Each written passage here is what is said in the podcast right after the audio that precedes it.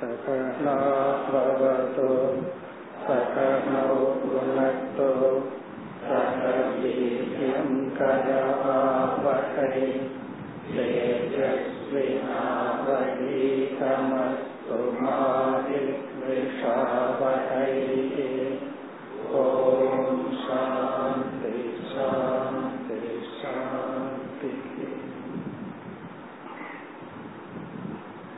नाट्पति मून्रावद् श्लोकम् तितिक्षुर्द्वन्द्वमात्राणाम्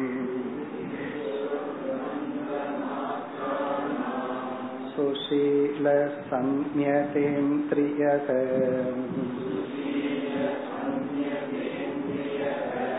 शान्तसमाहितधिया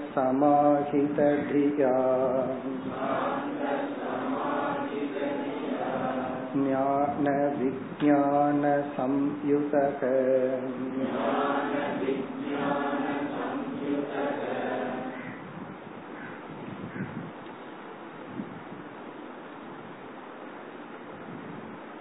உத்தவர் தனக்கு மோகம் சோகம் பயம் இவைகளெல்லாம் நீங்கிவிட்டது என்று கூறி இறுதியாக உங்களுடைய திருவடிகளில் அன்பு மாறாமல் இருக்க எனக்கு ஆசீர்வாதம் செய்யுங்கள் என்று அவருடைய கருத்தை கூறி முடித்தார். பிறகு இறுதியாக பகவான் நீ எங்கு செல்ல வேண்டும் என்ன செய்ய வேண்டும்? என்று கூறி முடிக்கின்றார். என்னுடைய பத்ரி என்று அழைக்கப்படுகின்ற ஆசிரமத்துக்கு சென்று அங்கு எப்படி உன்னுடைய வாழ்க்கையை அமைத்துக் கொள்ள வேண்டும் என்று இறுதி உபதேசம். இதில் திதிக்ஷுகு பொறுமையுடன் சுசீலக நல்ல குணத்துடன் ஒழுக்கத்துடன் சம்யதேந்திரியக புலநடுக்கத்துடன் சாந்தக மன அமைதியுடன் சமாஹித தியா அறிவை அமைதிப்படுத்தி ஞான விஞ்ஞான சம்யுதக. இங்கு உபதேசம் செய்யப்பட்டுள்ள ஞானம் விஞ்ஞானம். இங்க ஞானம் என்றால் ஈஸ்வர ஞானம் விஞ்ஞானம் என்றால் அந்த ஈஸ்வரன் நான் என்கின்ற ஞானம். அப்படி பரோக்ஷ ஞானம் அபரோக்ஷ ஞானம் என்று சொல்லலாம். அல்லது ஞான ஞான பலன். ஞானத்துடனும் ஞான பலனுடனும் கூடியிருப்பவனாக இரு. என்று கூறி அடுத்த ஸ்லோகத்தில் பகவான் நிறைவு செய்கின்றார் இவ்விதம் உன்னுடைய வாழ்க்கையை அமைத்து கொண்டால் உனக்கு என்ன பலன் கிடைக்கும் என்று அடுத்த ஸ்லோகத்தில் இறுதியாக பகவான் பேசுகின்றார் நாற்பத்தி நான்காவது ஸ்லோகம் मत्तोऽनुशिक्षितं यत्ते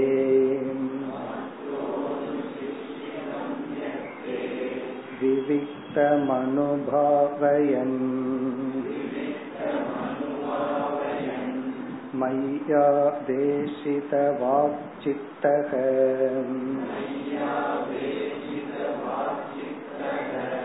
मद्धर्मनिरतो भव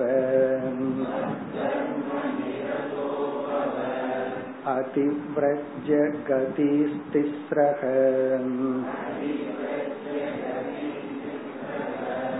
மாமே வேஷ்யசி ததः பரம்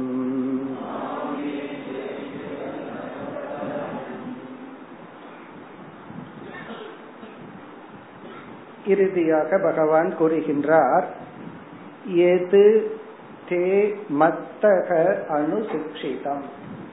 எந்த தத்துவத்தை நீ என்னிடமிருந்து கற்றுக்கொண்டாயோ? இந்த உத்தவ கீதையில் நான் செய்த எந்த ஒரு உபதேசம் உள்ளதோ அனுசிக்ஷிதம் என்றால் கற்றுக்கொண்டாயோ உபதேசிக்கப்பட்ட எது எந்த ஒரு தத்துவம் உள்ளதோ யாரிடமிருந்து மத்தக கிருஷ்ணனான என்னிடமிருந்து எந்த ஒன்றை நீ புரிந்து கொண்டாயோ கேட்டாயோ விவித்தம் அனுபாவயன்.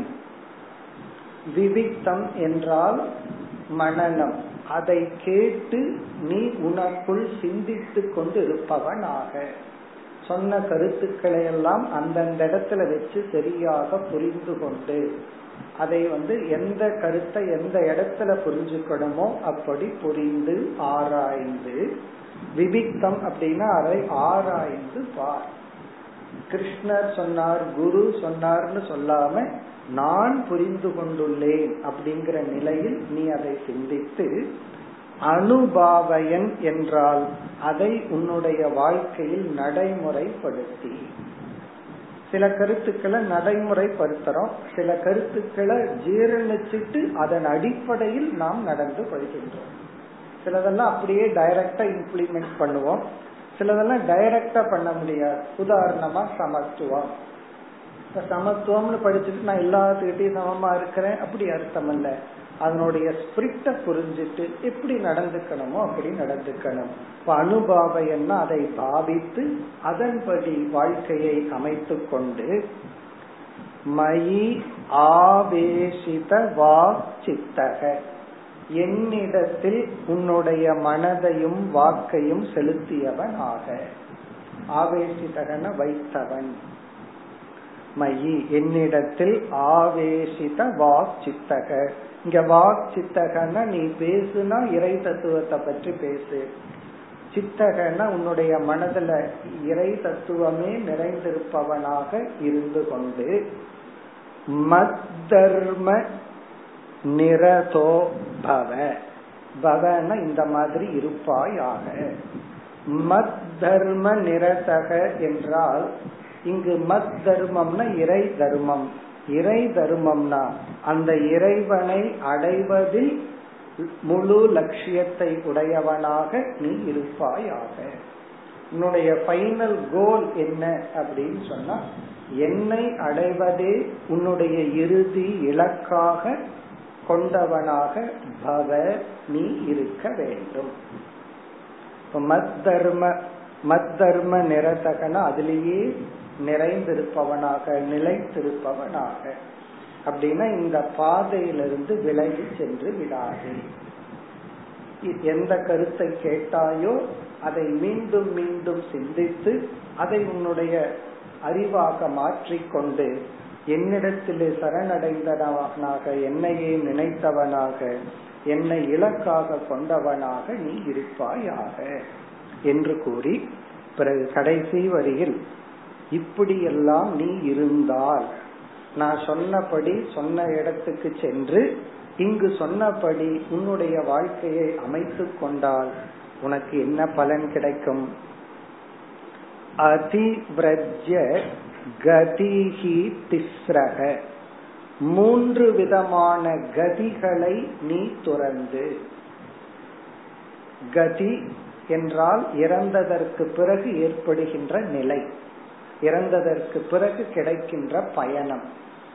திஸ்ரக மூன்று விதமான பயணத்தை அதிபிரஜன விட்டு அந்த மாதிரி நடக்காமல்.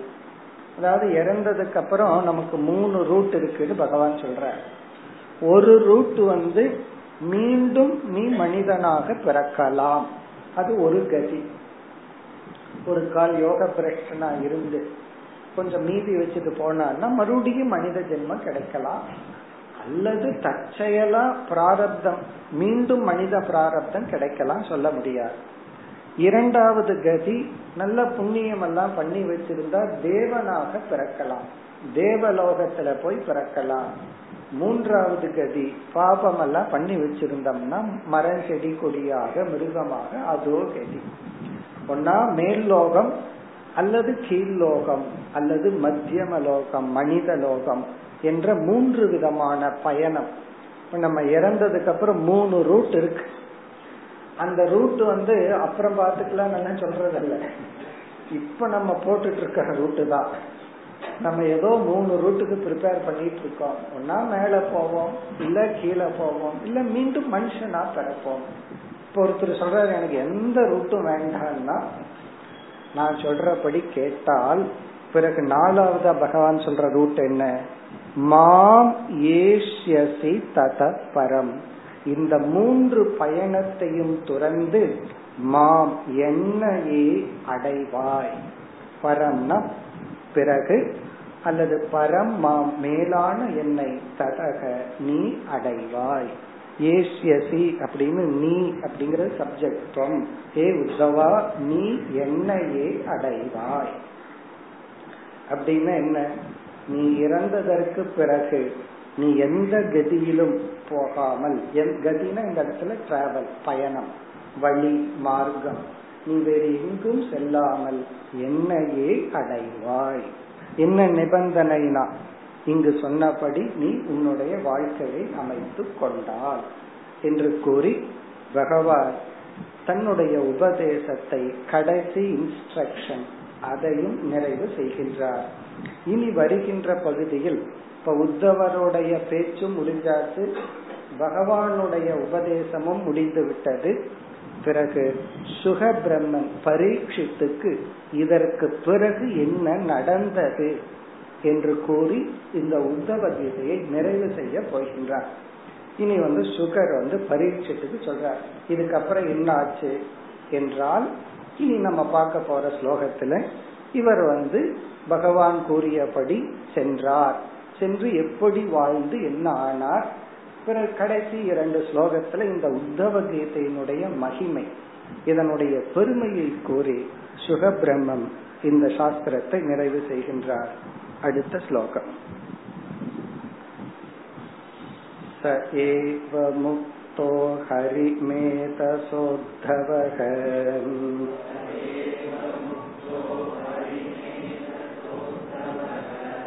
प्रदक्षिणं तं परिसृत्य पादयोः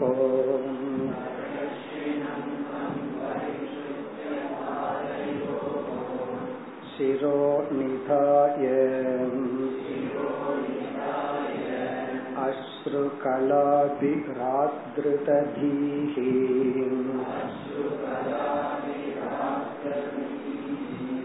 न्यषञ्चत् अद्वन्द्वपरः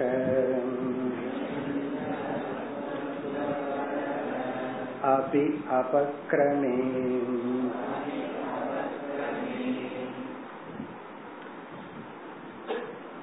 ஹரிமேதசா பகவான் ஹரியினால் இங்கு கிருஷ்ண பகவானால் உத்தவக சக ஏவம் உத்தக. இவ்விதம் பகவானால் கூறப்பட்ட உத்தவர் ஆனவர் என்ன செய்தார்? இப்படி பகவானுடைய இறுதி இன்ஸ்ட்ரக்ஷன் உபதேசத்தை கேட்டு அந்த உத்தவர் என்ன செய்தார் அப்படின்னு இங்கு சொல்கின்றார். சக உத்தவக அந்த உத்தவர் ஏவம் உக்தக இவ்விதம் உபதேசிக்கப்பட்ட கூறப்பட்ட யாரால் ஹரிமேதசா ஹரிமேதசான பகவானால்.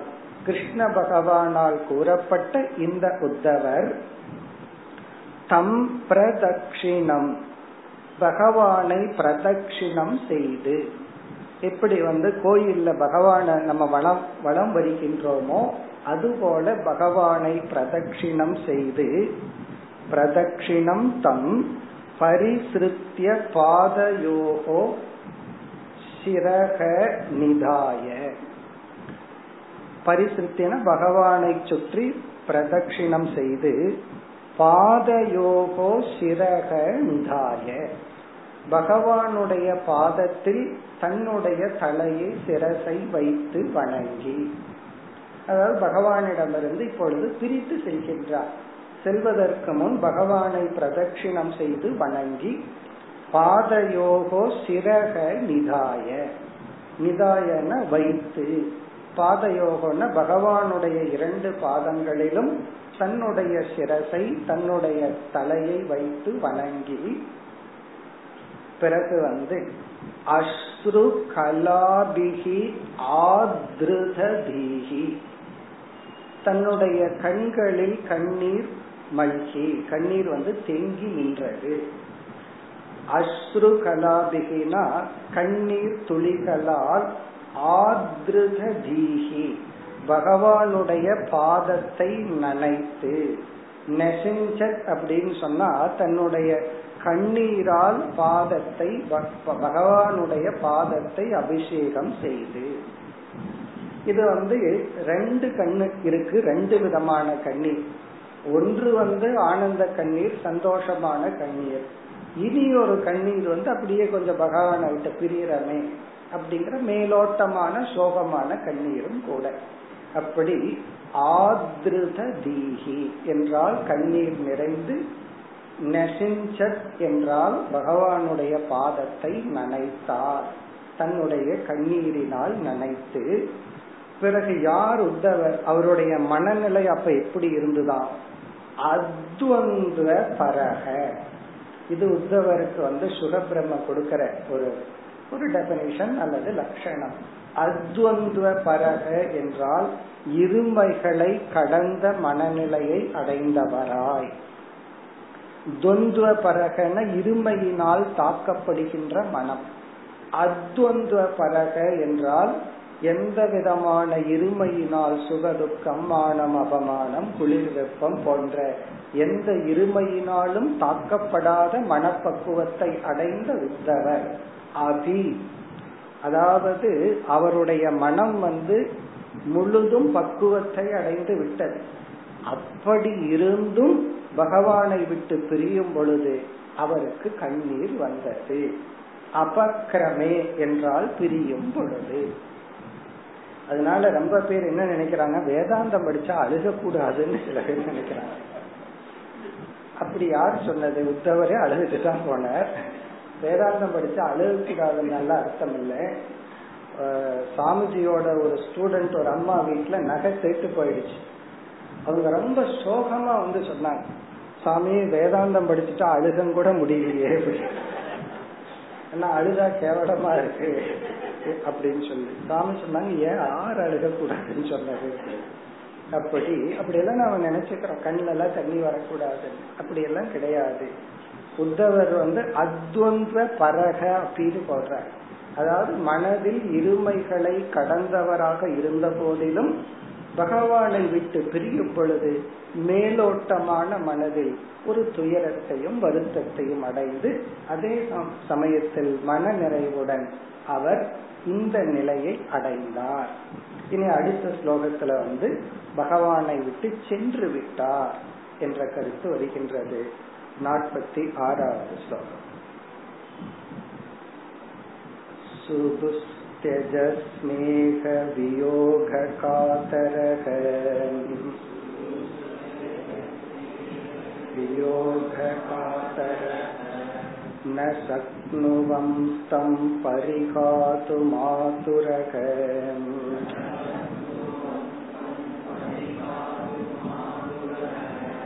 कृत्स्नं ययौ मूर्धनि भर्तृपादुके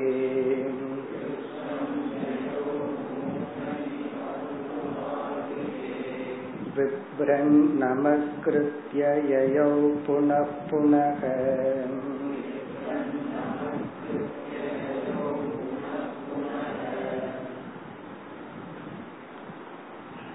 இந்த ஸ்லோகத்தில் பகவானை விட்டு சென்று விட்டார் அப்படிங்கிற கருத்து தான் அப்படி செல்லும் பொழுது பகவானை விட்டு பிரிகின்ற துயரத்துடன் பகவானை மீண்டும் மீண்டும் வணங்கியவாறே சென்றார் அதாவது குரு விட்டு செல்லும் பொழுது அவர் குருவை பார்த்து வணங்கி கொண்டே அவர் சென்று விட்டார். அதுதான் சாரம். சுதுஸ்தியஜ ஸ்நேக வியோக காதரக ஸ்நேக அதாவது பற்று அன்பு.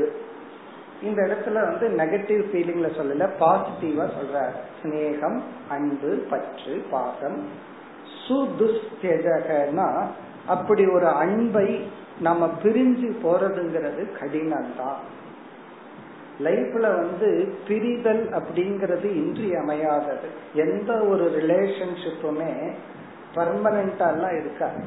அது பிரிஞ்சு போறது அப்படிங்கிறது இயற்கை. அந்த உறவுல வந்து ஒரு அம்சம். இப்ப குழந்தை இருக்கு. முன்னெல்லாம் அஞ்சு வயசுல அம்மா விட்டு பிரிஞ்சு ஸ்கூலுக்கு போகும். இப்ப எல்லாம் ரெண்டு வயசு ரெண்டரை வயசுலயே போகுதுதான். போக கூடாதுன்னு அம்மா நினைச்சா குழந்தையினுடைய வாழ்க்கை என்ன ஆகிறது அப்போ காலையிலிருந்து சாயந்தரத்து வரைக்கும் இருக்கிற குழந்தை வந்து ஸ்கூலுக்கு போகும்போது பிரிஞ்சுதான் போகணும். பிறகு மேல் படிப்புக்கு படிக்கும் போது வீட்டை விட்டே பிரிஞ்சுதான் போகணும். அப்படி அந்த பிரிதல்ங்கிறது உறவினுடைய ஒரு அங்கம். எப்படி பிரிகிறோம்ங்கிறது தான் நம்ம சாமர்த்தியம். இனிமேல் அவன் மூஞ்சியில முழிக்க மாட்டேன்ட்டு பிரியிறமா அல்லது வந்து சந்தோஷமா பிரியறமா அந்த சந்தோஷத்துல கடைசி நேரத்துல ஒரு அதாவது வந்து அன்பு கலந்த ஒரு பெயின் அதோட நம்ம பிரியறமா? அப்படி பிரிஞ்சோம்னா ரிலேஷன்ஷிப்ப பர்ஃபெக்டா வச்சிருக்கிறோம்னு அர்த்தம்.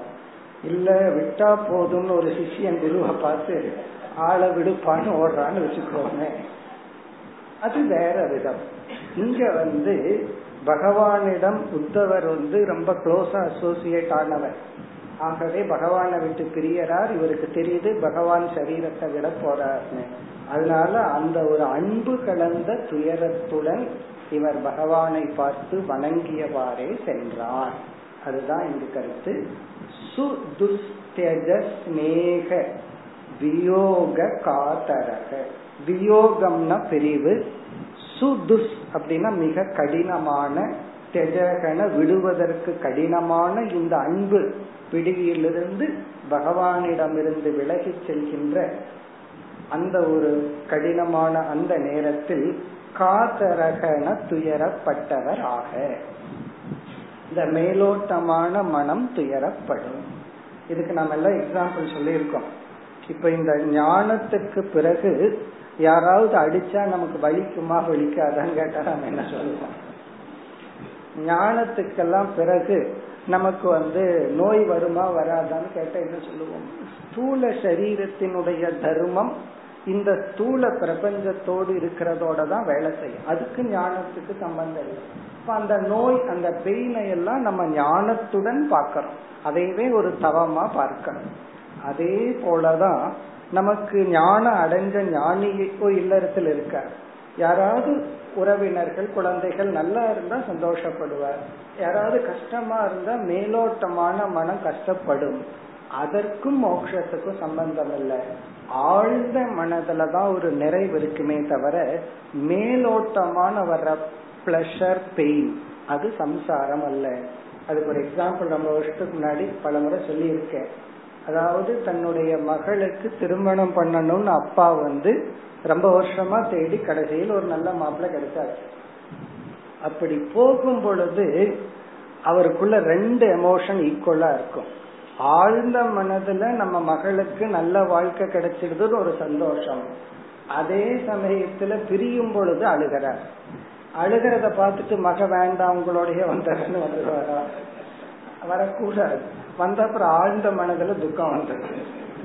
அப்படி ஒரு மனது வந்து துயரப்பட்டு இருக்கும் அது எக்ஸ்டர்னல் சர்ஃபேஸ் இனி ஒரு மனது வந்து நிறைவில் இருக்கும் அந்த நிலை எப்படி தன்னுடைய மகளை வழி அனுப்பும் பொழுது துயரத்தோடு அதே சமயத்துல சந்தோஷத்தோடு அனுப்புறாரோ அதே போல உத்தவர் வந்து பகவானிடம் அறிவை பெற்ற சந்தோஷத்திலும் அதே சமயத்தில் பிரிகின்றோங்கிற துயரத்திலும் அந்த உணர்வில் இப்பொழுது இருக்கின்றார்.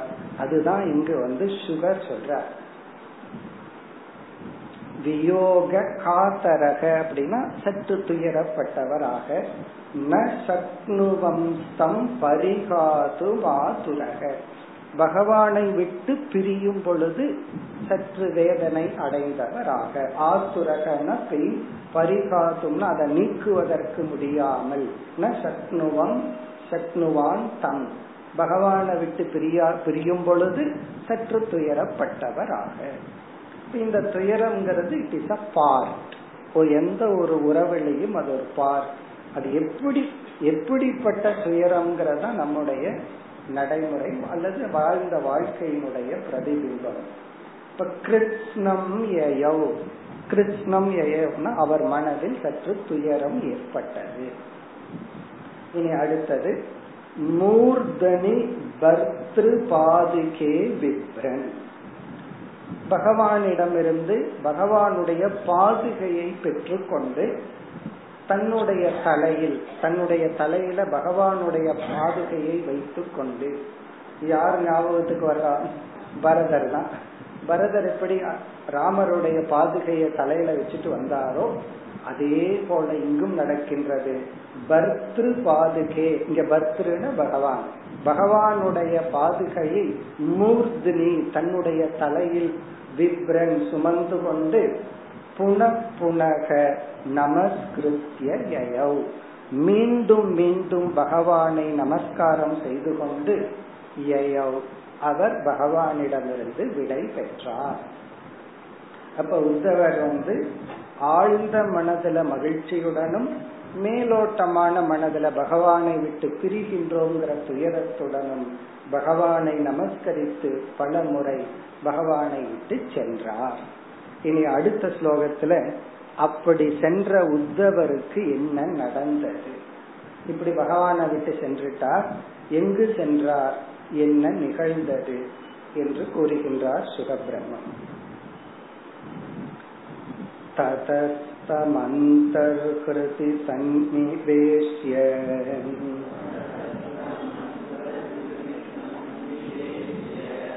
गतो महाभागवतो विशालाम्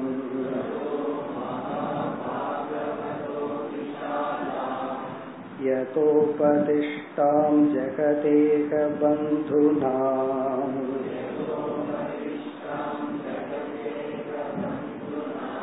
तपः समास्ताय हरेरगाद्गतिम्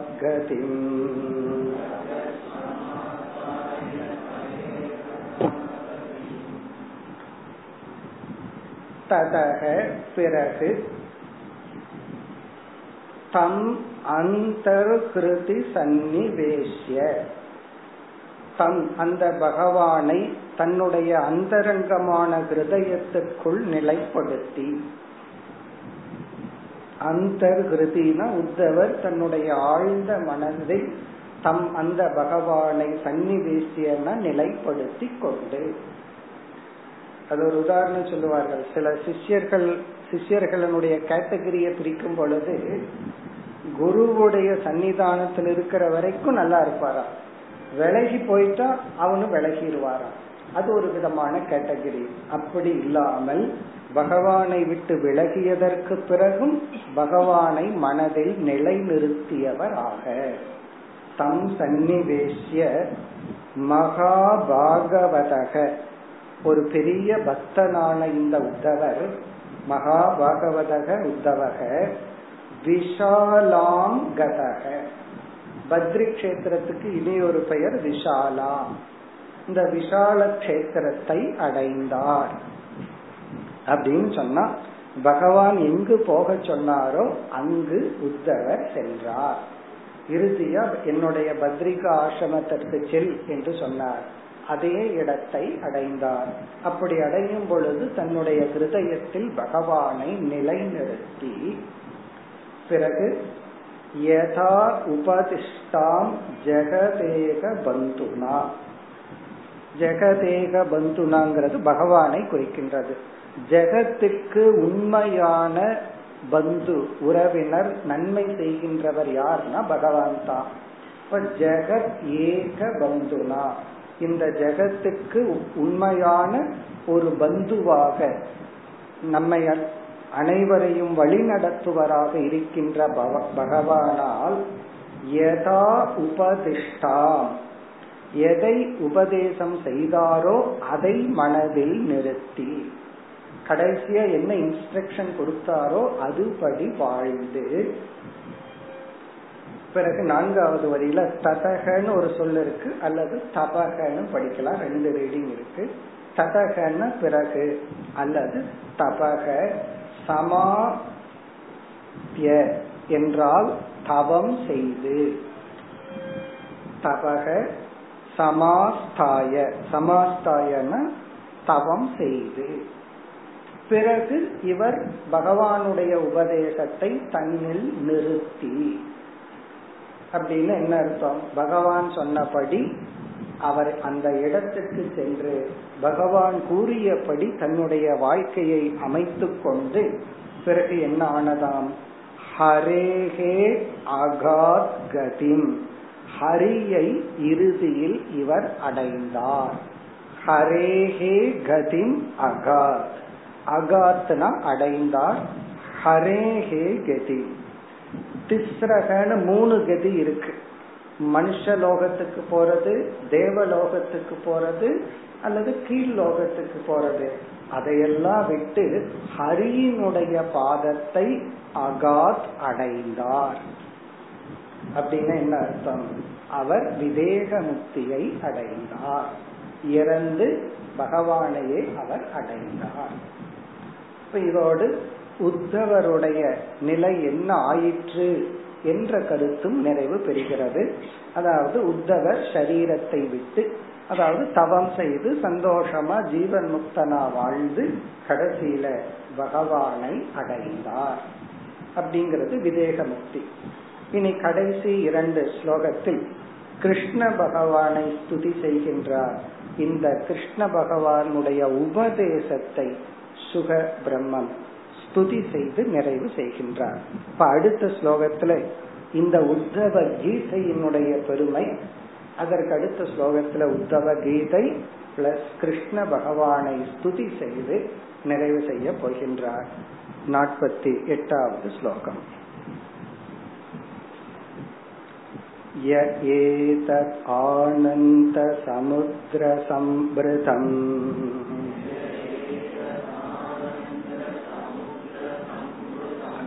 ज्ञानामृतं भागवताय भाषितम्।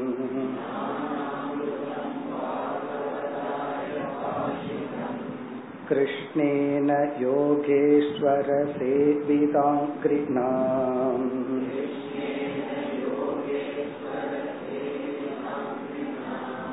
सश्रद्धया सेव्य जगद्विमुच्यते।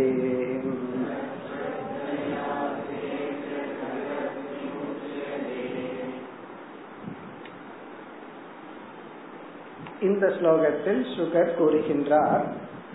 யாரெல்லாம் இந்த உத்தவ கீதையை படித்து பயனடைகிறார்களோ புரிந்து கொள்கிறார்களோ அவர்களும் உத்தவரை போல் மோட்சத்தை அடைகின்றார்கள். இப்போ உத்தவருக்கு சொன்னா உத்தவர் தான் அடைவார் அப்படின்னு இல்லை. உத்தவருக்கு உபதேசிக்கப்பட்ட இந்த கருத்தை யாரெல்லாம் புரிந்து கொள்கிறார்களோ அதன்படி வாழ்கிறார்களோ அவர்களும் மோட்சத்தை அடைகிறார்கள் என்று இந்த கிரந்தத்தில் இந்த உத்தவ கீதையினுடைய மகத்துவத்தை கூறுகின்றார். யக ஏதத் ஆனந்த சமுத்திர சம்பிரதம். சம்பிரதம்னா கொண்டுள்ளது. ஆனந்த சமுத்திரம் ஆனந்தம் என்ற கடலை கொண்டுள்ளது. இங்க ஆனந்தம்ங்கிறது கடலுக்கு நிகர். ஆனந்தம் கடலை போன்ற ஒரு ஆனந்தத்தை இந்த உத்தவ கீதை கொண்டுள்ளது. இந்த உத்தவ கீதை என்ன இருக்குன்னா உத்தவ கீதைக்குள்ள கடலளவு ஆனந்தத்தை இது தனக்குள் கொண்டுள்ளது. இத நம்ம படிச்சு பின்பற்றமோ இல்லையோ படிக்கிறதுலயே ஒரு ஆனந்தம் இருக்கு. இருக்கணும். இல்ல கஷ்டப்பட்டு படிக்கணும்னு சொல்லக்கூடாது. எக்ஸாமுக்கு படிக்கிறத வேணா கஷ்டப்பட்டு படிக்கணும்னு சொல்லலாம். உத்தவ கீதை எல்லாம் படிக்கும்போது நான் ரொம்ப கஷ்டப்பட்டு படித்தேன் அப்படின்னு சொல்லிடக்கூடாது. படிக்கிறதுலயே ஒரு ஆனந்தம். அப்படின்னா அதை பின்பற்றினா எவ்வளவு ஆனந்தமா இருக்கும்? அப்படி ஆனந்தம்ங்கிற சமுத்திரத்தை கொண்டுள்ளது ஞானாமிருதம். ஞானம் என்ற அமிர்தத்துடன் கூடி உள்ளது தேவர்கள் எல்லாம் குடிச்ச அமிர்தம் வந்து அவங்க அந்த லோகத்தில் இருக்கிற வரைக்கும் சரீரம் அப்படியே இருக்கும். சரீரத்துல எந்த மாற்றமும் வராது. அந்த பிராரப்தம்ங்கிற காலம் முடிந்தவுடன் வந்து விடுவார்கள். ஆனா இந்த அமிர்தம் இருக்கே ஞானம்ங்கிற ஒரு அமிர்தம். இந்த அமிர்தத்தை அடைந்தால் பிறகு மீண்டும் சம்சாரம் என்பது இல்லை. ஆனந்த அமிர்தம் பாகவதாய பாஷிதம். பாஷிதம்னா இந்த இடத்துல உபதிஷ்டம் உபதேசிக்கப்பட்டது. யாருக்கு உபதேசிக்கப்பட்டது? பாகவதாய ஒரு பெரிய பக்தனான உத்தவருக்கு உபதேசிக்கப்பட்டது. அப்ப இது வந்து யாருக்கு உபதேசிக்கப்பட்டது? ஒரு பெரிய பாகவதர் ஒரு பெரிய பக்தனான உத்தவருக்கு உபதேசிக்கப்பட்ட இந்த ஒரு தத்துவம் அதுவும் ஒரு பெருமையை பெறுகின்றது. அதாவது வந்து ஒரு சிஷ்யன் ஒரு ஞானத்தினுடைய பலனை அடையும் பொழுது அதனுடைய பெருமை வந்து அந்த டீச்சிங் அந்த குரு எல்லாத்துக்கும் அந்த பரம்பரை எல்லாத்துக்கும் சேருகிறது. அதனால இந்த டீச்சிங்க்கு ஒரு வேல்யூ இருக்கு.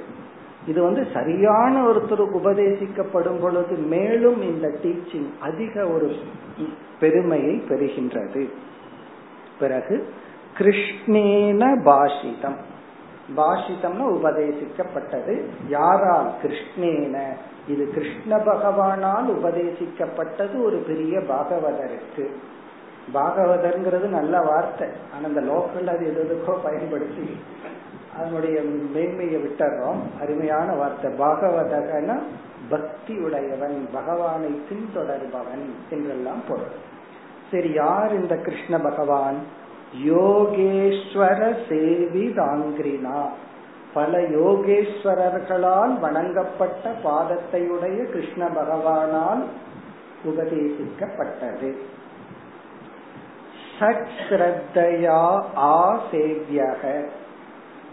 சத் ஸ்ரத்தை சரியான ஸ்ரத்தையுடன் இதை யார் எடுத்துக் கொள்கிறார்களோ பின்பற்றுகிறார்களோ ஆசேவியக யக யார் இதை பின்பற்றுகிறார்களோ யார் இதை எடுத்துக் கொள்கிறார்கள் ஆசேவியகன டோட்டல் கமிட்மெண்ட் இத புரிஞ்சுக்கிறதுல தன்னை யார் முழுமையாக ஈடுபடுத்திக் கொள்கிறார்களோ அது எப்படி? சத் ஸ்ரத்தையா சரியான சாத்விகமான ஸ்ரத்தையுடன். ஏன்னா இந்த உத்தவ கீதையை படிக்கும் பொழுது பல இடங்கள்ல முரண்படுற மாதிரி தெரியும். ஆகவே சாத்விகமான ஸ்ரத்த இருந்தா தான் இந்த ஸ்லோகங்களை எல்லாம் நம்ம சரியா புரிந்து கொள்ள முடியும். அப்படி சாத்விகமான ஸ்ரத்தையுடன் யார் இந்த தத்துவத்தை எடுத்துக்கொள்கிறார்களோ அவர்கள் மட்டும் முக்தி அடைவதில்லை. அவர்கள் வேறு யாருக்காவது உபதேசித்தால் அவர்களும் சேர்ந்து முக்தி அடைகிறார்கள். அதான் கடைசி பகுதி. ஜெகத் விமுச்சியதே. அவர்களால் உலகமே முக்தியை அடைகிறது. இங்க ஜெகத்னா அவர்களுடைய பிரசன்ஸ்ல அவர்கள் இதை உபதேசித்தால் அவர்களால் மற்றவர்களும் விமுச்சியதே. பந்தத்திலிருந்து முக்தியை அடைகின்றார்கள். அவர்களும் மோட்சத்தை அடைகின்றார்கள். இப்ப இது வந்து உத்தவ கீதையினுடைய மேன்மை. இனி அடுத்த இறுதி ஸ்லோகத்தில் கிருஷ்ண பகவானுடைய பெருமை மேலும் உத்தவ கீதையினுடைய பெருமையை கூறி சுகபிரம்மம் நிறைவு செய்கின்றார். भवभयमपहन्तुं ज्ञानविज्ञानसारम्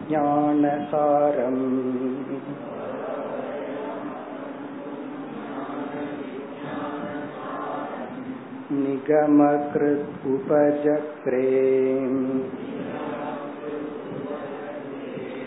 भृङ्गवद्वेदसारम्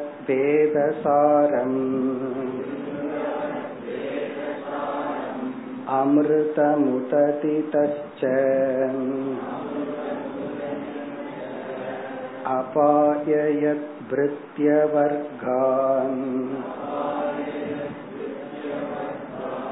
पुरुषं ऋषभमाध्यम् कृष्णसंज्ञं नतोऽस्मि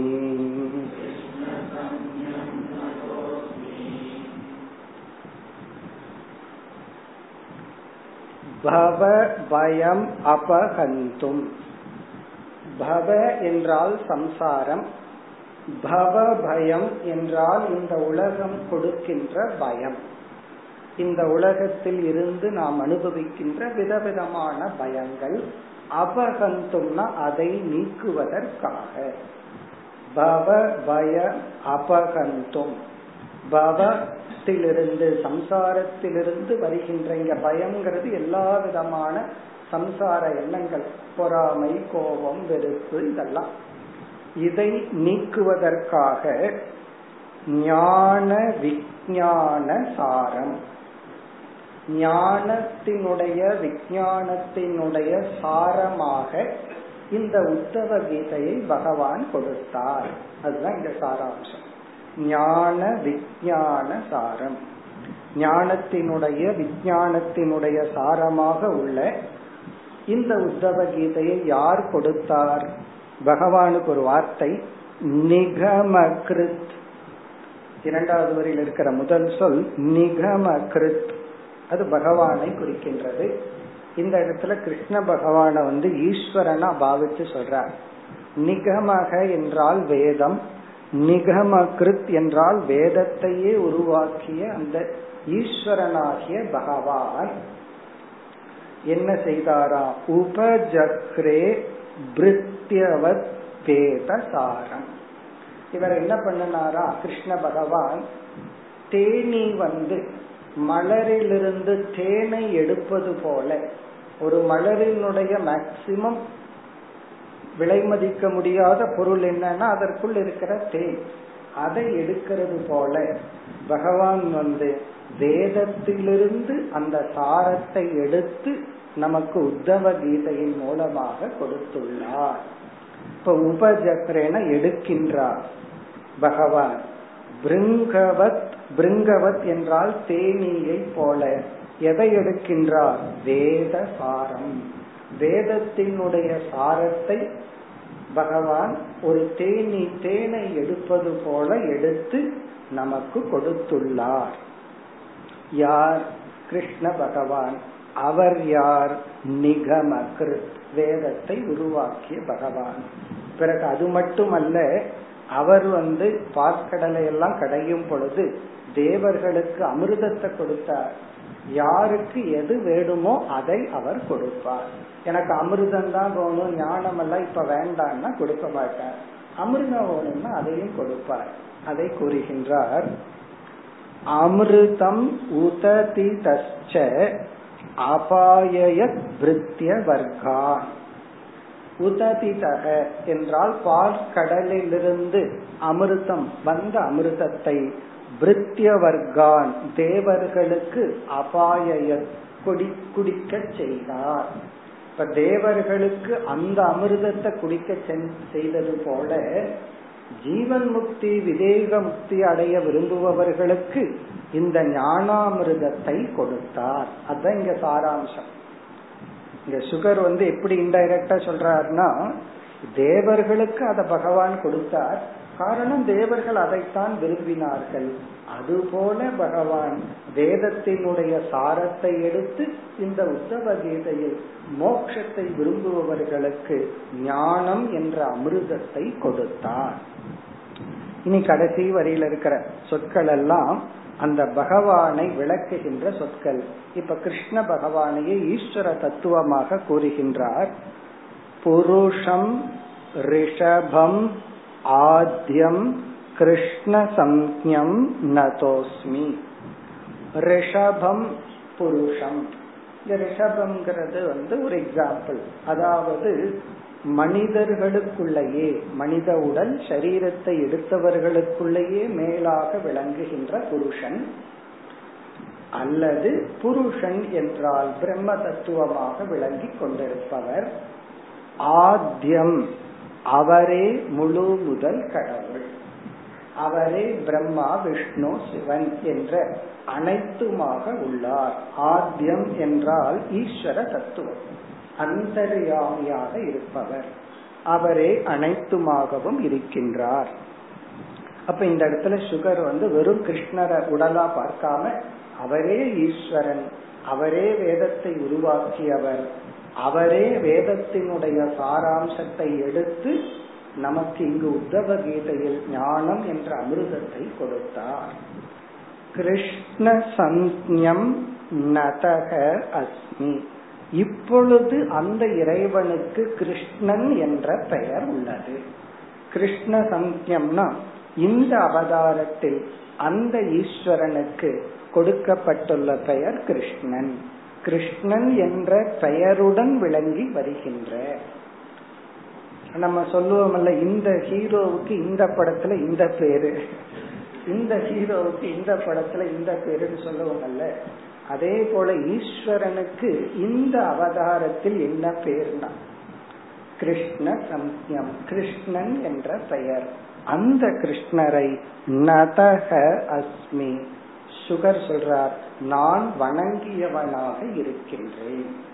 கடைசியில இவர் கிருஷ்ண பகவானை வணங்கி இந்த உத்தவ கீதையை நிறைவு செய்கின்றார். நதகஸ்மினா நான் வணங்கியவனாக இருக்கின்றேன். இப்ப இத்துடன் உத்தவ கீதை நிறைவு பெறுகின்றது. நமக்கு இருக்கின்ற இந்த பத்து நிமிடத்தில் உத்தவ கீதை முழுவதையும் சுருக்கமாக பார்ப்போம். நம்ம உத்தவ கீதை எத்தனை நாள் பார்த்தோம்? பத்து நிமிஷத்துல என்ன பார்த்துருவோம்? அப்படின்னு சொன்னா இந்த ஹைலைட்னு சொல்றாங்க தெரியுமா? அது போல. இந்த ஹைலைட்ட பார்ப்போம். இல்ல அப்படின்னா கிளைமேக்ஸ்னு சொல்லுவாங்க.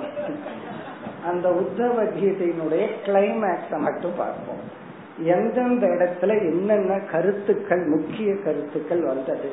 ஏன்னா இதற்குள்ள ஒரு பெரிய கிரந்தம். நம்ம ரொம்ப வருஷங்கள் இதை படிச்சோம். நம்ம ரெஃபர் பண்ணணும் அப்படின்னா எதையெல்லாம் நம்ம போய் பார்க்கணும் அப்படின்னு இப்ப கிளைமேக்ஸ் எடுத்துக்கலாம் அல்லது ஹைலைட்னு எடுத்துக்குவோம். சுருக்கமா பார்ப்போம். இருபத்தி நான்கு அத்தியாயங்கள் இந்த உத்தவ கீதையில இருக்கு. அந்த பாகவத்துல எங்க வருதுங்கிறதெல்லாம் நம்ம பல முறை பார்த்துட்டோம். இந்த உத்தவ கீதையில நம்ம இப்ப சொல்ற அத்தியாயம் வந்து உத்தவ கீதையை எடுத்துட்டு பாகவதத்தினுடைய நம்பர் படி அல்ல அந்த பதினோராவது ஸ்கந்த படி அல்ல உத்தவ கீதை படி நம்பர் பார்ப்போம். முதல் அத்தியாயம் ஒரு கதை போல் வருது. தேவர்கள் எல்லாம் வந்து கிருஷ்ண பகவானுக்கு ஞாபகப்படுத்துகிறார்கள். உங்க ஆயில் கொஞ்சம் முடிய போகுது ஞாபகம் வச்சுக்கோங்க அப்படிங்கிற கதை தான் இப்ப இரண்டாவது அத்தியாயத்துல வந்து ஹைலைட் பண்ண விஷயம் வந்து தியாகம் சந்நியாசம். இந்த ஃபர்ஸ்ட்லயே நம்ம வந்து தியாகம் சந்நியாசம் இதனுடைய பெருமையை பார்த்தோம். பிறகு இரண்டாவது அத்தியாயத்தில் இருபத்தி நான்காவது ஸ்லோகத்தில் ஆரம்பித்து நான்காவது அத்தியாயம் முடிய செகண்ட் சாப்டர்ல டுவெண்ட்டி போர்ல இருந்து போர்த் சாப்டர் வரை அந்த ஒரு அழகான பகுதி. அவதூது உபாக்கியானம். இருபத்தி நான்கு குருக்கள். சொன்ன ஞாபகம் வந்துடும் அதாவது பஞ்ச பூதத்திலிருந்து நான் என்ன கத்துட்டேன்? பிறகு வந்து பஞ்ச இந்திரியங்கள் ரெப்ரசன்ட் பண்றதுக்கு என்னென்ன தத்துவங்கள் அப்படின்னு சொல்லிட்டு இவர் புறா கடல் பாம்புன்னு ஆரம்பிச்சு இந்த உலகத்தில் இருக்கிற பொருள்களை பார்த்து பார்த்து நான் என்ன பாடம் கத்துட்டேன் அப்படின்னு இருபத்தி நான்கு குருக்களை இந்த பகுதி பூரா வந்துச்சு. நல்ல நல்ல வேல்யூ எல்லாம் இதுல இருக்கு. இப்ப நமக்கு திடீர்னு அந்த இருபத்தி நாலு குரு யார் அப்படின்னா இந்த இடத்துக்கு போயிடணும் இல்ல கம்ப்யூட்டருக்கு போட்டு வச்சுக்குவீங்க. இங்க இருபத்தி நாலு குருன்னா நேரம் இங்க போயிடணும். இந்த பகுதிக்கு போயிடணும். அது நான்காவது அத்தியாயம் வரை. இப்ப ஐந்தாவது அத்தியாயத்துல கர்மயோகம் ஞான யோகத்தின் சாரம் கூறப்பட்டு பூர்வ மீமாம்சா மதம் நிராகரிக்கப்பட்டது. பூர்வ மீமாம்சான்னா வேதத்தினுடைய கர்மகாண்டமே போதும். உபனிஷத்தெல்லாம் வேண்டான்னு சொல்ற கருத்துக்கள். அது நிராகரிக்கப்பட்டு கர்மயோகம் ஞான யோகத்தின் சாராம்சம் கூறப்பட்டது. ஆறாவது அத்தியாயத்தில் முக்தனுடைய லட்சணம் சத்புருஷ லட்சணம் பிளஸ் பக்தி. இதுல எல்லா அத்தியாயத்திலும் எங்காவது ஒரு இடத்துல பக்தி இருக்கும். அதனால இந்த பக்திங்கிற டாபிக் இல்லாத அத்தியாயமே கிடையாது. எல்லா அத்தியாயத்திலும் இருக்கு. இங்கு வந்து சத்புருஷன் அல்லது முக்தனுடைய லட்சணம் இப்ப ஏழாவது அத்தியாயத்தில் மீண்டும் பக்தி யோகம் பிளஸ் ஞான யோகம். பக்தி யோகத்தை பற்றி பகவான் கூறி பிறகு ஞான யோகத்தை பற்றியும் கூறினார். எட்டாவது அத்தியாயத்துல வந்து வேதாந்தத்தினுடைய சாராம்சத்தை கூறி அங்கு வந்து இருபத்தி ரெண்டுல இருந்து நாற்பது வரை ஹம்ச கீதா அப்படிங்கிற பகுதி வந்தது. இத சொன்ன உடனே ஏதோ போன பிறவியில கேட்ட மாதிரி ஒரு ஞாபகத்துக்கு வரும். ஆமா இதெல்லாம் கேட்டிருக்கிறோம் அப்படின்னு ஹம்ச கீதா. இதுவும் வேதாந்தத்தினுடைய சாராம்சமான பகுதி. அப்ப உத்தவ கீதைக்குள்ள அவதூத கீதைக்கு போகணும்னா ஃபர்ஸ்ட்லயே இருக்கு. அப்புறம் ஹம்ச கீதை படிக்கணும்னா இந்த எட்டாவது சாப்டர் பிறகு ஒன்பதாவது அத்தியாயத்துல பார்த்தோம் அப்படின்னா ஈஸ்வரனை காரிய காரணம்னு பிரிச்சு காரிய ஈஸ்வர தியானம் காரண ஈஸ்வர தியானம்னு சொல்லி தியானம் கூறப்பட்டது. அந்த பகவான் காரிய ஈஸ்வரன்னா இந்த உலகமா வெளிப்பட்டவர். காரண ஈஸ்வரன்னா வெளிப்படாத அந்த ஈஸ்வர தத்துவம். அவரை எப்படியெல்லாம் தியானிக்கணும் என்று வந்து பிளஸ் பக்தியும் இதுல தலைப்பா இருந்தது. பக்தி பிளஸ் காரிய காரண ஈஸ்வர தியானம். பத்தாவது அத்தியாயத்துல சில சித்திகளெல்லாம் தியானம் செய்தால் அடைய முடியும் என்று சொல்லி எச்சரிக்கை விடப்பட்டது. இந்த சித்தியெல்லாம் நீ வந்து அடையாத. அப்படியே வந்தாலும் அதை நிராகரிச்சணுமே தவிர அதுல நம்ம வீழ்ந்து விட கூடாது சித்திகள் அதற்கான சில தியான உபாயங்கள் பிளஸ் எச்சரிக்கை. அதெல்லாம் நமக்கு வேண்டாம். நமக்கு வந்து சாதாரணமான மனம் இருந்தா போதும். ஆரோக்கியமான தூய்மையான மனம் போதும். பதினோராவது அத்தியாயம் வந்து கீதையினுடைய பத்தாவது அத்தியாயத்தை போல விபூதி. எல்லாமே ஈஸ்வரனுடைய பெருமை. பகவத்கீதையில பத்து பதினொன்று அத்தியாயத்தின் சாராம்சம் தான் இங்கு பதினோராவது அத்தியாயம். எல்லாமே என்னுடைய வெளிப்பாடு என்னுடைய பெருமை. இது எதற்கு பார்த்தோம்? நமக்கு கர்வம் வரக்கூடாது. அதே சமயத்துல உலகத்துல வெறுப்பும் வரக்கூடாது. உலகத்துல மோகம் வரும் பொழுது சாஸ்திரம் உலகத்தை நிந்திச்சிருக்கு. உடனே உலகத்துல நமக்கு வெறுப்பு வருது. தங்கத்து மேலேயோ பணத்து மேலேயோ உறவுகள் மீதோ வெறுப்பெல்லாம் வரலாம். அது வந்து ஆரம்ப ஸ்டேஜ்ல பிறகு எல்லாமே ஈஸ்வர சொரூபம். பனிரெண்டு பதிமூன்று. இந்த அத்தியாயத்துல வர்ண ஆசிரம தர்மக. ரொம்ப முக்கியமான ஒரு பகுதி. இதுல குறிப்பா ஆசிரம தர்மம் மிக அழகா சொல்லப்பட்டது. பல ஸ்லோகங்கள்ல ஒரு ஸ்டூடெண்ட் பிரம்மச்சாரி எப்படிப்பட்ட டிசிப்ளின் ஒழுக்கத்தை பின்பற்றணும்? இல்லறத்துல இருப்பவர்கள் பின்பற்ற வேண்டிய தர்மங்கள் என்ன? அதை விட முக்கியம். ஏன்னா ரொம்ப பேர் இல்லறத்தை முடிச்சுதானே வருகிறார்கள். வானப்பிரஸ்த ஆசிரமத்தில் இருப்பவர்கள் பின்பற்ற வேண்டிய தர்மம் என்ன? எப்படி கடமைகளை விடணும் பொறுப்புகளை விடணும் அந்த நேரத்துல நம்ம மனசை எதுல செலவழித்தால் அந்த ரிட்டையர்மெண்ட் ஓல்ட் ஏஜ் அல்லது பவர்லெஸ் கிரகஸ்தா கிரகஸ்தனா இருந்துட்டு எந்த பவரை அனுபவிச்சுட்டு இருந்தனோ அந்த பவரை அடுத்த ஜெனரேஷன் வந்து புடுங்கியாச்சு. அந்த பவர் இல்லாம எப்படி பவர்ஃபுல்லா இருக்கிறது. அதுதான் பிறகு சந்நியாச தர்மம். இவைகளெல்லாம் மிக அழகாக கூறப்பட்டது. இந்த கருத்துக்கள்லாம் நம்ம வேற எந்த இடத்துலயும் பார்க்க முடியாத கருத்துக்கள். அதனால ரிட்டையர்ட் ஆனதுக்கு அப்புறம் எப்படி வாழணும்னா இந்த அத்தியாயத்துக்கு போயிடணும். குறிப்பா பதிமூணுக்கு போயிடணும். இல்ல நான் இல்லறத்தில் இருக்கிறேன் என்ன பண்ணணுமா? இந்த அத்தியாயத்தில் நல்ல சாதனைகள் கூறப்பட்டுள்ளன. பிறகு பதினான்காவது அத்தியாயத்தில் ஞானம் பக்தி பிளஸ் வேல்யூஸ் ஞானம் சாஸ்திர ஞானம் சொல்லப்பட்டது பக்தி கூறப்பட்டது. குறிப்பா முப்பத்தஞ்சு வேல்யூஸ் இங்க நம்ம பார்த்தோம். இருபத்தி எட்டாவது ஸ்லோகத்திலிருந்து இருபத்தி எட்டிலிருந்து நாற்பத்தி ஐந்தாவது ஸ்லோகம் வரை. பதினாலாவது அத்தியாயம் இருபத்தி எட்டிலிருந்து நாற்பத்தஞ்சு வரைக்கும் நல்ல நல்ல வேல்யூஸ் கீதையில சொன்ன வேல்யூ எல்லாம் எனக்கு பத்துல அப்படின்னு யாராவது நினைச்சா இல்லது பின்பற்றி முடிச்சாச்சு வேற ஏதாவது வேல்யூ இருக்கா? அப்படின்னு யாராவது நினைச்சா இங்க போலாம். சில பேர் வந்து எனக்கு வேலை இல்லைன்னு ஆபீஸ்ல போய் உட்கார்ந்துட்டு இருப்பாங்கல்ல. அதே போல ஒரு சாதகன் நான் என்ன வேல்யூ பின்பற்றது? இன்னும் எனக்கு லிஸ்ட் வேணும்னா இங்க பகவான் லிஸ்ட் கொடுத்துள்ளார். பிறகு பதினைந்து பதினாறு. இதுல மெயின் டாபிக் சொன்னவங்களுக்கு ஞாபகம் வந்துடும் குணதோஷம். நல்லது கெட்டதுன்னு பிரிச்சு பார்க்கறது நல்லது கெட்டதுன்னு பிரிச்சு பார்க்கணும்னு பகவான் சொல்லிட்டு என்ன சொல்லிட்டார்? நல்லது கெட்டதுன்னு பிரிச்சு பார்க்கறது தப்பு பிரிச்சு பார்க்காம இருக்கிறது நல்லது பிரிச்சு பார்க்கறது கெட்டதுன்ட்டார் உடனே அதனுடைய அடிப்படையில் உத்தவர் கேள்வி கேட்டார். இதை எந்த லெவல்ல இருந்து நம்ம புரிஞ்சுக்கணும் அப்படிங்கிற டாபிக் இதுவும் வந்து ஞான யோகத்துடன் சேர்ந்த தலைப்பு தான். பிறகு பதினேழாவது அத்தியாயத்துல இந்த சிருஷ்டிய ஒவ்வொரு சாஸ்திரங்கள் ஒவ்வொரு விதத்தில் பிரித்துள்ளது. சில பேர் ரெண்டு தத்துவம்பாங்க சில பேர் எட்டு சில பேர் இருபத்தி நாலு சில பேர் அறுபத்தி நாலு பகவான் சொல்லிட்டா உனக்கு வாய்க்கு என்ன நம்பர் வருதோ அந்த நம்பர் சொல்லிக்கோ. சொல்லிட்டு நீங்க பிரிச்சு போயிட்டாரு இந்த சிருஷ்டிய நீ எப்படி வேணாலும் பிரிச்சுக்கலாம். நீ ரெண்டுன்னு பிரிக்கலாம் நூத்தி இருபத்தி எட்டு தத்துவம்னு பிரிக்கலாம். எல்லாம் இந்த சிருஷ்டிய நீயாக பிரிச்சு போட்டுக்கிற. கடைசியில் இந்த சிருஷ்டி வந்து பகவான் படைத்த ஒரு மாயா பிரபஞ்சம். அந்த டாபிக் அப்படி முடிக்கிறார். சிருஷ்டிய சொல்லி ஞான யோகத்துல முடிக்கிறார்.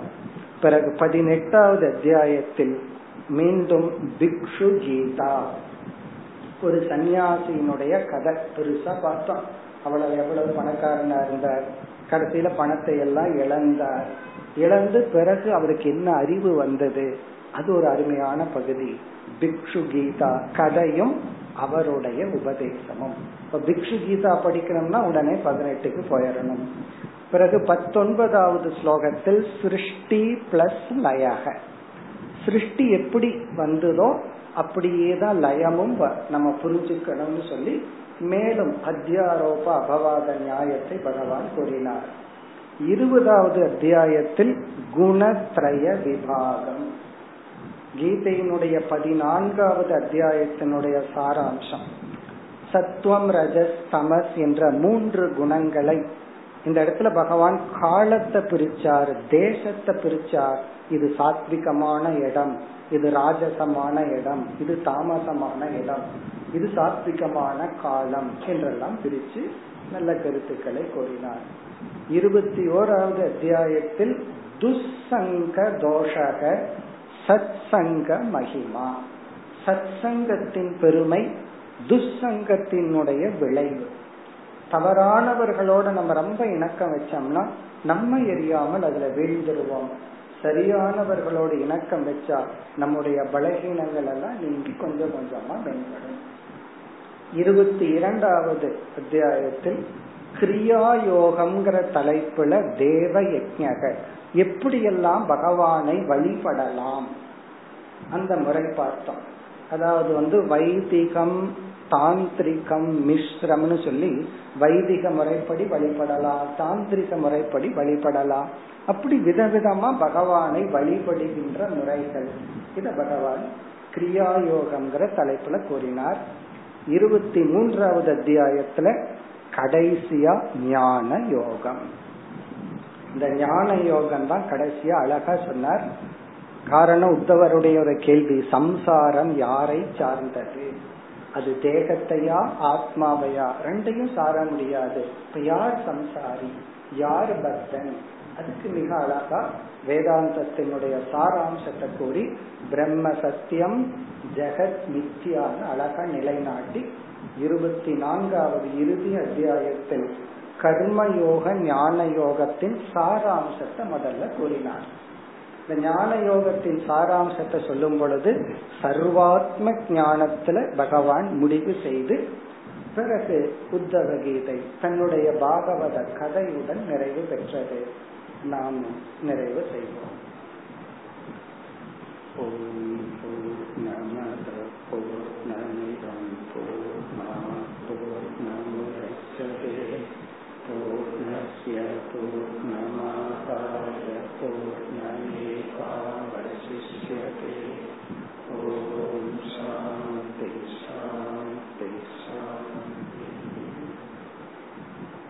நம்முடைய அடுத்த வகுப்பில் நாம் நிமி நவயோகி சம்பாதகங்கிற டெக்ஸ்ட எடுத்துக்கிறோம். இதுவும் பாகவதத்துல பதினோராவது ஸ்கந்தத்துல உத்தவ கீதைக்கு முன்னாடி வருகின்ற நான்கு சாப்டர் இதில் நிமி என்ற ஒரு ராஜா நவயோகி என்ற ஒன்பது யோகிகளிடம் கேள்விகள் கேட்க பதில் சொல்லும் விதத்தில் நமக்கு ஒன்பது டாபிக் இதுல கிடைக்கின்றது. ஒரு டெக்ஸ்ட் எடுத்துட்டோம்னா ஒரே டாபிக்ல போகும். இது ஒன்பது டாபிக்ல மிக சிறிய அழகான ஒரு பகுதி. இதை நாம் அடுத்த விசாரத்திற்கு எடுத்துக் கொள்கிறோம். சரிதான்